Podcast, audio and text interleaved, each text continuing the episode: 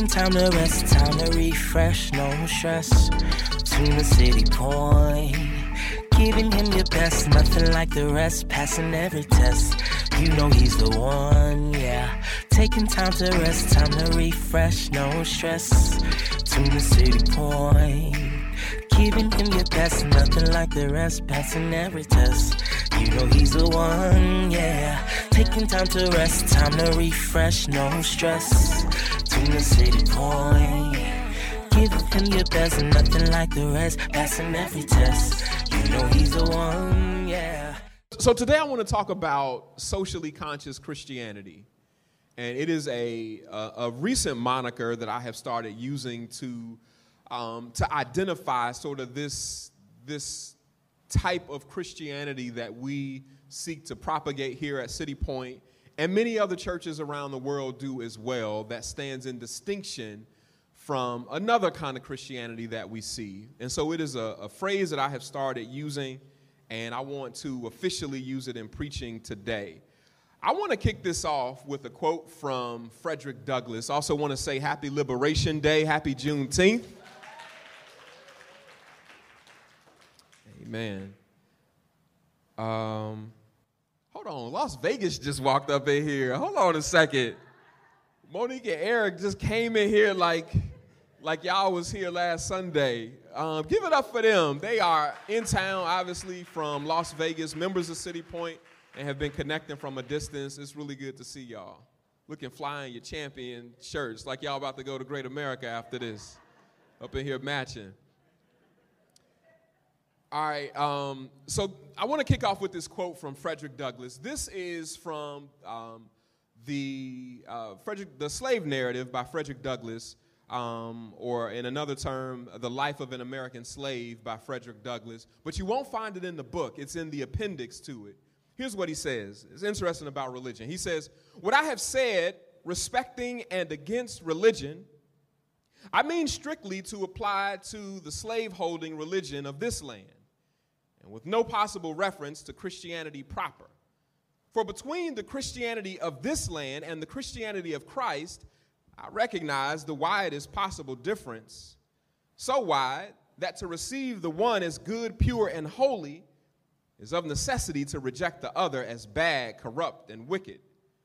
To be the friend of the one is of necessity to be the enemy of the other. I love the pure, peaceable, and impartial Christianity of Christ. I therefore hate the corrupt, slave holding, women whipping, cradle plundering, partial, and hypocritical Christianity of this land. Bars. Indeed, I can see no reason but the most deceitful one for calling the religion of this land Christianity. I want to talk again about socially conscious Christianity. Socially conscious Christianity. How many of you have seen the Spider Man meme where the two Spider Men are pointing at one another? So I did some research and I found out that this Spider Man meme is from an episode from the 1967 Spider Man season. It's actually episode 19. The original context of it is that this Im- in this image is the villain that is in this episode has decided to dress up as Spider Man. The, the two of them confront each other and point at one another. And so when you look at that screenshot, the viewer is left with the puzzling challenge of identifying among these two similar looking characters which one of them is the real Spider Man. They both look identical, they actually look exactly the same. Which one of them is the real Spider Man? It is tough to tell on the surface which is the real thing and which of them is simply masquerading as the real thing. We are left wondering which is the real Spider Man. But so it is with Christianity. It feels like in America we are cosplaying, reenacting this scene, this meme from Spider Man. Two wings of the church claiming to be the true representation of the gospel of Jesus Christ. One of them loving justice, One of them, socially responsibly living. One of them are about the uplift of the least of these and building a society that is based on fairness and equal access to all. The other one is nationalistic, uh, worshiping God, the Bible, the flag, and guns, all with equal fervor and equal allegiance. What One believing that we're all made in the image of God, but, but the other believing that whiteness and maleness is the very expressed image of God, and all you other people are deviations from that standard. One of them believing in cooperation, in social safety nets, in sharing resources, in not exploiting the environment and not exploiting the poor, but the other seemingly believing that on the eighth day, God created capitalism. And so we sit in suspense, or better yet, tension in this country, uncertain which is the true form of Christianity. Which of the costumed movements is really the church? And which of them is a villain that is masquerading? That there were crosses yesterday at the Poor People's Campaign March as people marched for voting rights and support for low wage workers. But I noticed that there were also crosses at the January 6th insurrection as people stormed the Capitol screaming, Hang Mike Pence. There were crosses at both times. And so I raised the question which of these is indeed Christianity? In the words of Frederick Douglass, which of these is the Christianity of Christ? I think there is no better place to uncover this answer of identity than to look at Christ himself. Because as Christ begins his ministry, I raise the question how does he identify his movement and the purpose behind this movement that he started? What does he say that his mission is all about? Who does he say that his mission is for? And what does he say that his mission is seeking to accomplish? I want y'all to go with me to Luke because Luke's vantage point as he writes about the Christian movement hits a little bit differently than Matthew and the others. Luke sees and recalls this Christian movement as being deeply social, as being deeply for the uplift of the peasant class, and deeply committed to this thing called liberation. In Luke chapter 4, verse 16, Luke says, He went to Nazareth, where he had been brought up. And on the Sabbath day, he went into the synagogue, as was his custom. He stood up to read, and the scroll of the prophet Isaiah was handed to him. Unrolling it, he found the place where it is written, The Spirit of the Lord is on me, because he has anointed me to proclaim good news to the poor. He has sent me to proclaim freedom for the prisoners and recovery of sight for the blind, to set the oppressed free, to proclaim the year of the Lord's favor. Then he rolled up the scroll. I don't think you guys have this. Then he rolled up the scroll, gave it back to the attendant, and sat down. The eyes of everyone in the synagogue were fastened on him. He began by saying to them, Today this scripture is fulfilled in your hearing. I want to argue today that the only true form of Christianity is what I call socially conscious Christianity that the forms of Christianity that are purely individualistic, the forms of Christianity that do not concern themselves with the uplift of the poor, that are not anti oppression, that are not freedom and justice loving, those are not the Christianity of Christ, which is socially conscious Christianity.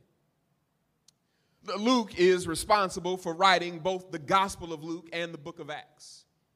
His is one of four gospels, but again, there is a distinction in Luke's gospel narrative. As Luke is writing to a person who appears to be uh, some government official, some person of nobility that he identifies as the most excellent Theophilus, Luke makes the case to him that Jesus and likewise Jesus' movement wasn't just a spiritual one. Nah, it, it was not just a spiritual movement, it was a political movement, and it was also a social movement. In other words, it did not simply have implications for the souls of people. But this movement of Jesus Christ made serious claims on how systems should operate, uh, on how government should treat people, on how society should be constructed, and how people should relate to one another. It even made claims on who the real king was. In the midst of an emperor worshiping society, Luke dares to make the claim that Jesus is the true king. He, he is the true king, not of simply the Roman Empire, but of another kingdom. It's called the kingdom of God. And he says that this kingdom has a different ethic to it, a different value system that it uh, agrees with, a different way of doing things. And this kingdom's reign was now beginning. Yeah, Luke's gospel is revolutionary.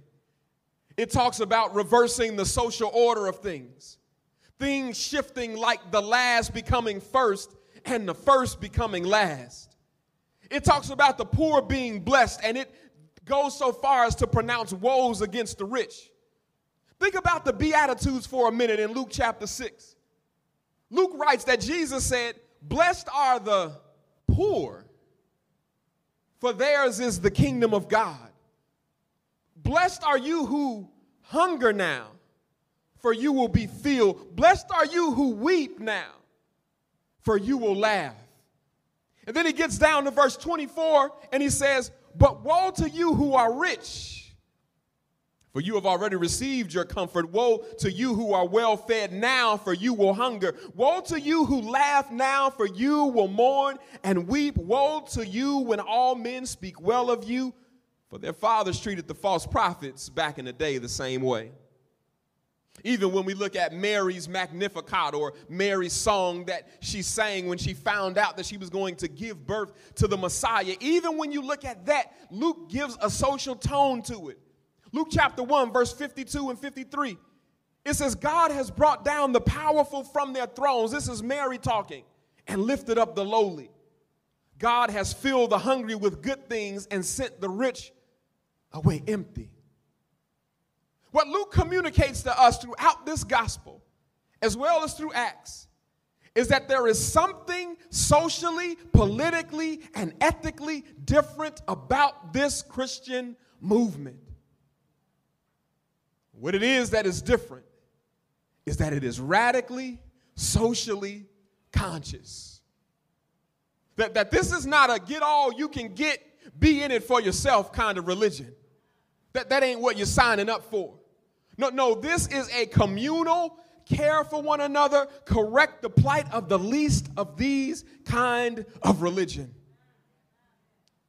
And so when we come to chapter 4, and we get to the beginning of Jesus' ministry, his first sermon, if you will, he kicks off with not just his favorite scripture, but he kicks off with one that afterward he says, Today this scripture is, is being fulfilled. He uses a scripture that is deeply social. And so on this liberation morning, I submit to you there are three things that we see as we look at Jesus' words that lead me to this conclusion that Christianity, that true Christianity, is socially conscious Christianity. First of all, when we look at this text, we see that his was a mission against poverty was a mission against poverty. Jesus said that the Spirit had anointed him to proclaim good news to the poor. I raised the question this morning what is it that is particularly good news for the poor? Uh, some will attempt to over spiritualize this statement.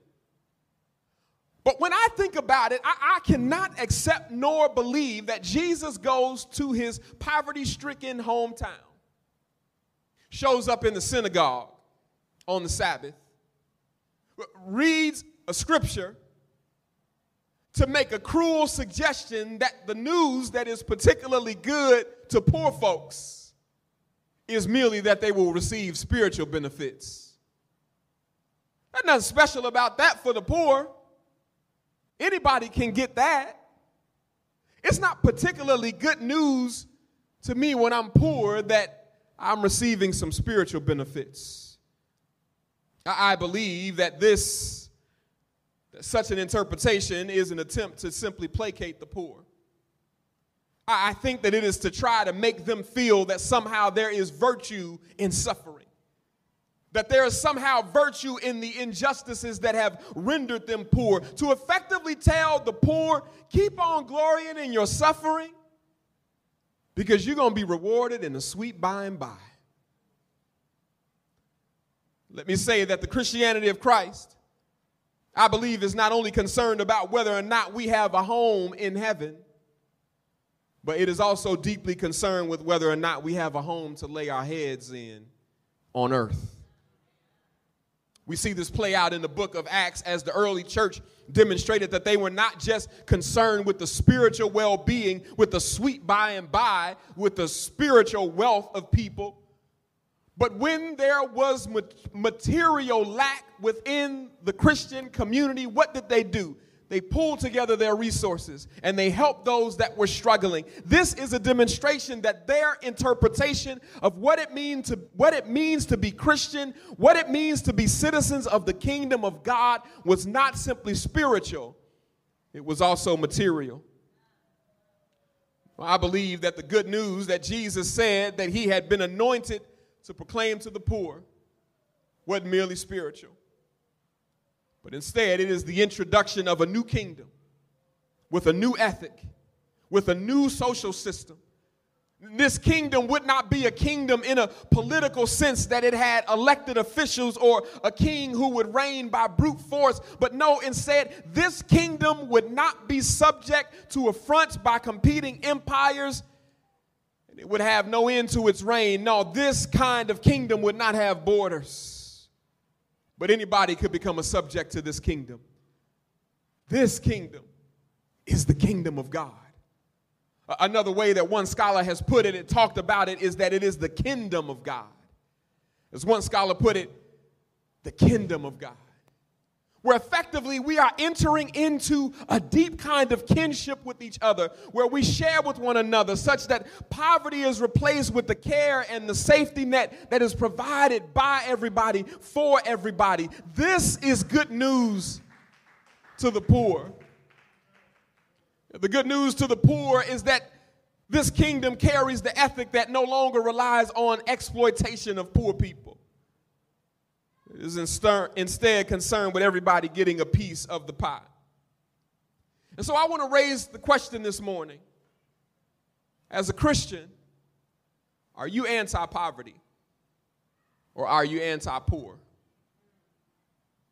Because to be anti poverty is to be against all things that causes the conditions that make people poor.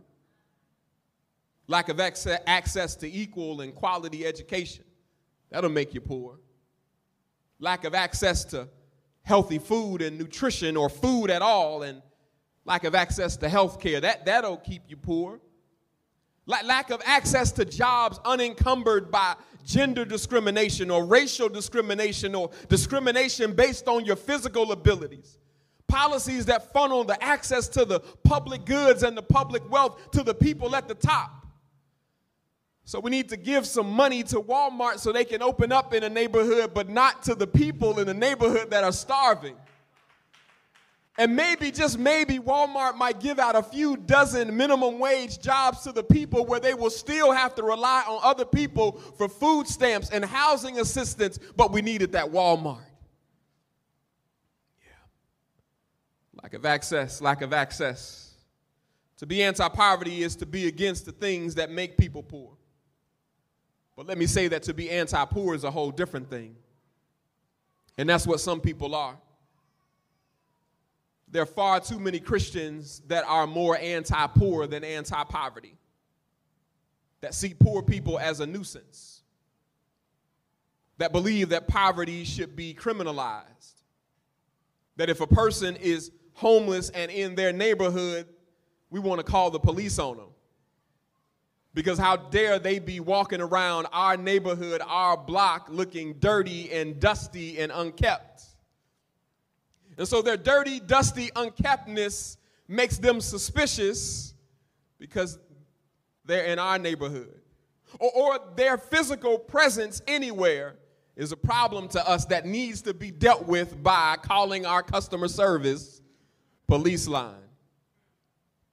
Yeah, when I'm anti poor, I'm more concerned with the ugliness of camps of homeless people, tent camps of homeless people in Chicago, but, but I'm concerned with it for aesthetic reasons.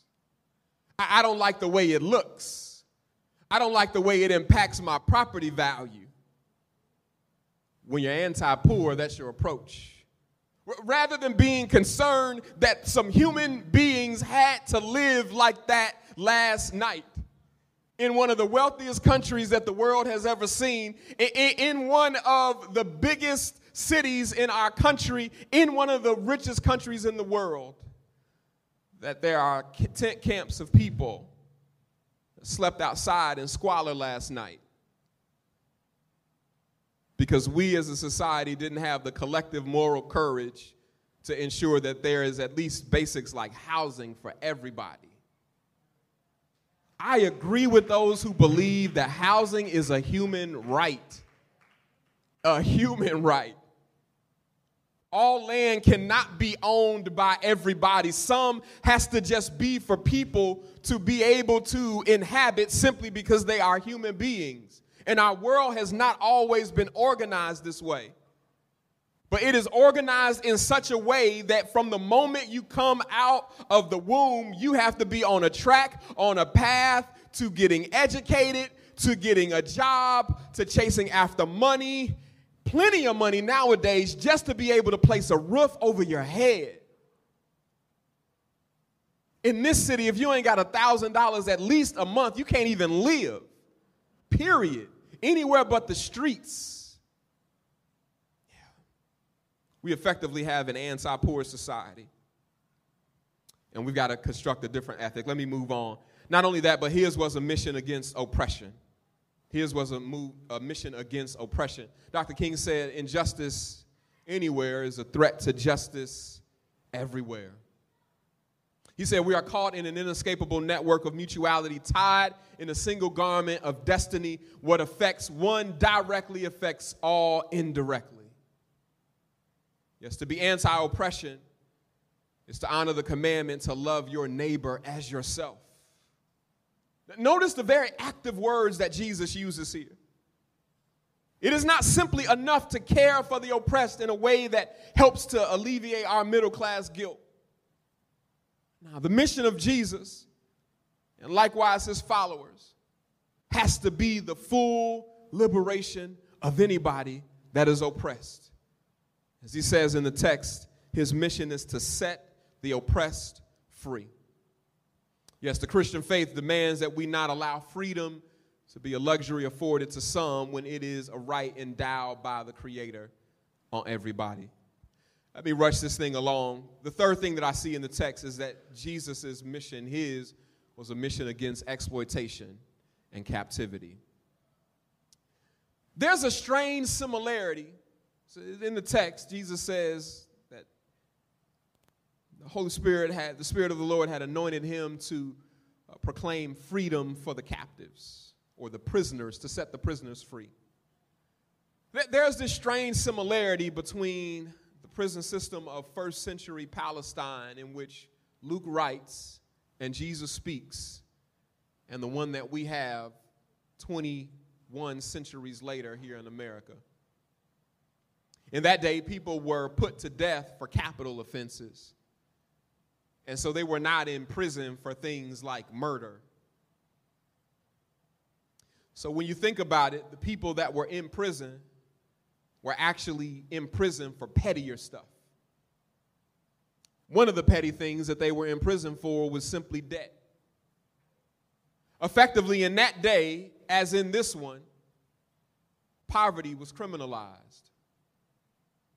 Today, America leads the world not in educational attainment, not in quality of living for its citizens, not in health outcomes and lifespan. It leads the world in imprisonment per capita. But as I think about these statistics, I think about the words of our Lord in Luke chapter 4 ringing in my ear. He has sent me to proclaim freedom for the prisoners.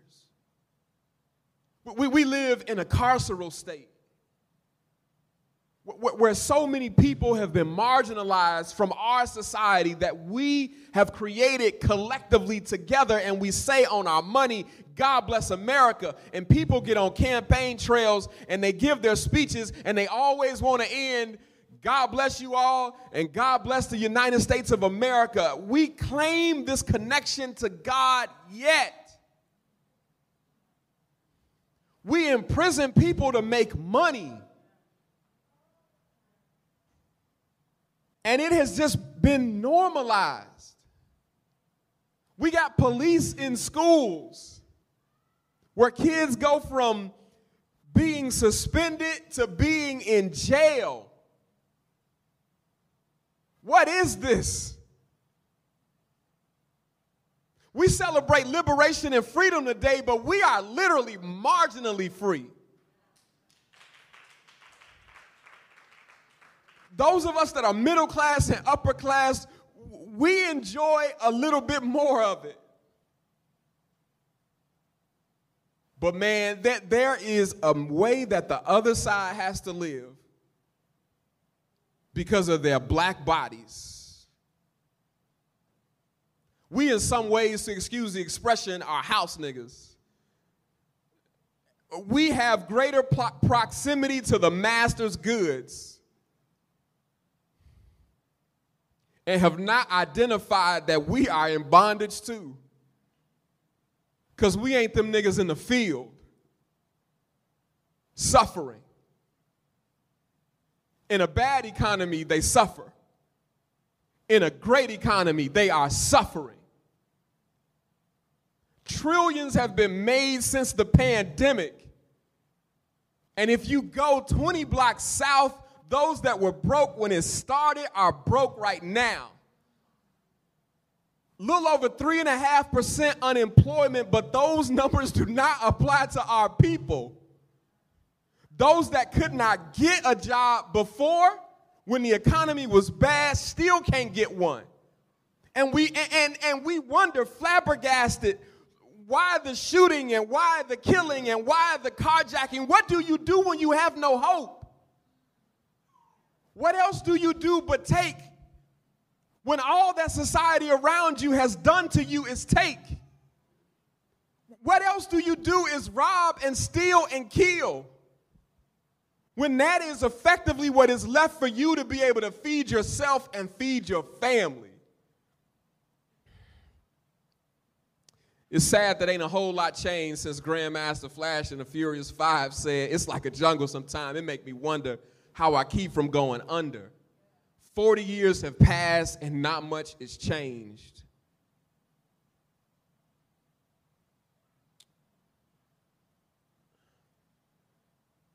And perhaps we got here not simply because our problems are social, but because our problems are theological is because we see Jesus wrong, we see God wrong, and we see what it means to be a Christian wrongly. And this thing has been for the last 20 years so much about the come up and health and wealth, and I can just speak things with my mouth, and stuff will change in my life. And a whole lot of black wealth has disappeared off of that foolishness, money laid at the altar so that I'm in charge and I'm 41, so I'm just gonna talk like I wanna talk. So niggas could buy Bentleys and airplanes and stuff like that while our people have suffered. Our problems are not merely are not merely social, our problems are theological. If we can change how we view God and what we believe God demands of us, then we can begin to create something different and be bothered if we were as deeply convicted by marginal things, if we were as deeply con- convicted by things like poverty, homelessness, oppression, mass incarceration, if we were as deeply convicted about that as we were about trivial things like who had a baby before they were married and and, and, and who's dating who and sleeping with who and what women can do with their own, what grown women can do with their own bodies.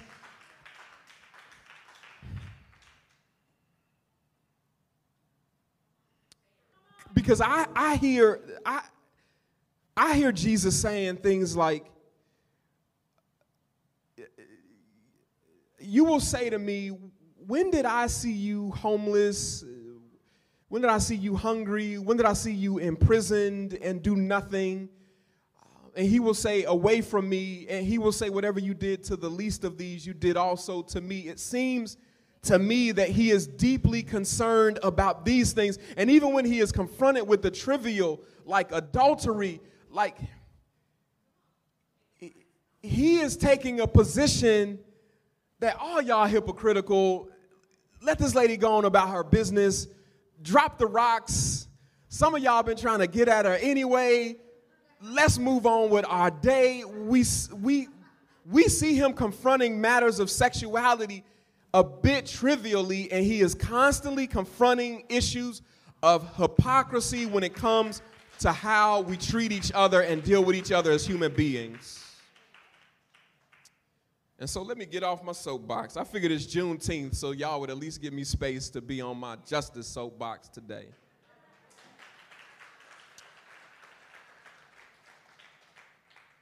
Let me close by quoting Dr. King. You guys have heard me say this in another sermon, but let me close. I want to do it again. Uh, but a twist on what he said about Freedom Ring. Let freedom ring in every ghetto, in every barrio in the non unionized workplaces of middle America and in the fruit fields where the undocumented pick our fruits in the Southwest. Let freedom ring in the wage protests of those that are fighting for a living wage where they can feed their kids and put a roof over their heads with dignity if they can just get $15 an hour. Let freedom ring in the activist marches demanding the abolition of this current American policing system, where we can somehow find a way in this city to direct a billion in COVID money to policing, but could not use it to provide a social safety net for folks that were risking their freedom to steal a mattress after George Floyd. Let freedom ring. Let it ring, ring in the seedy, dark corners where the innocent are sex trafficked, and let it ring where the marginalized are being stripped of their rights to vote. Letting and making freedom ring is the duty of every Christian. And in the words of Jesus Christ, let us work the works of him who sent us while it is day. Let us pray. Lord, we thank you. We thank you for confronting us with Christianity, what it is and what it ain't. Thank you for showing us that there is a, a wing of it that is masquerading, that is a villain in Christian costume, pretending to follow the way of Christ.